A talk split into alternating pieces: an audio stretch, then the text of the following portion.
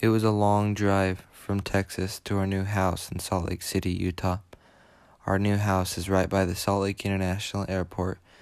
It is on an acre of farmland, not around a lot of people.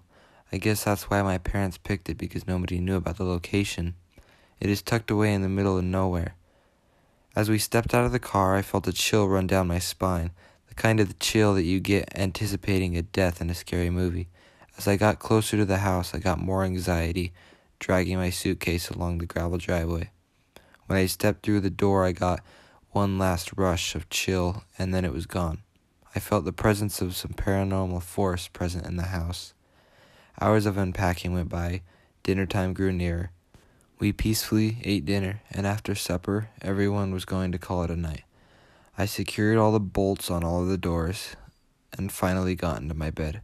For some reason, I heard the lights and power go out, there was no bad weather outside, so I didn't know what caused it.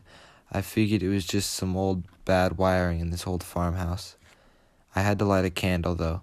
The candle was not long enough to last, so I had to blow it out.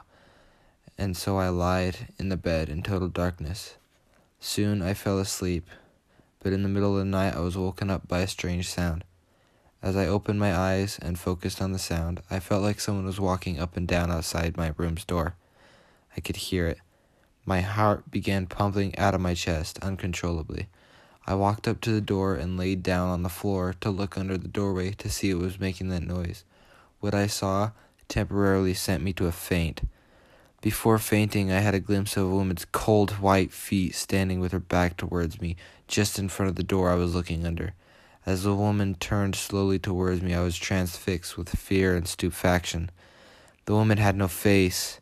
There was a skull on her shoulders, and as I looked in her skeleton hands, I fell to the ground.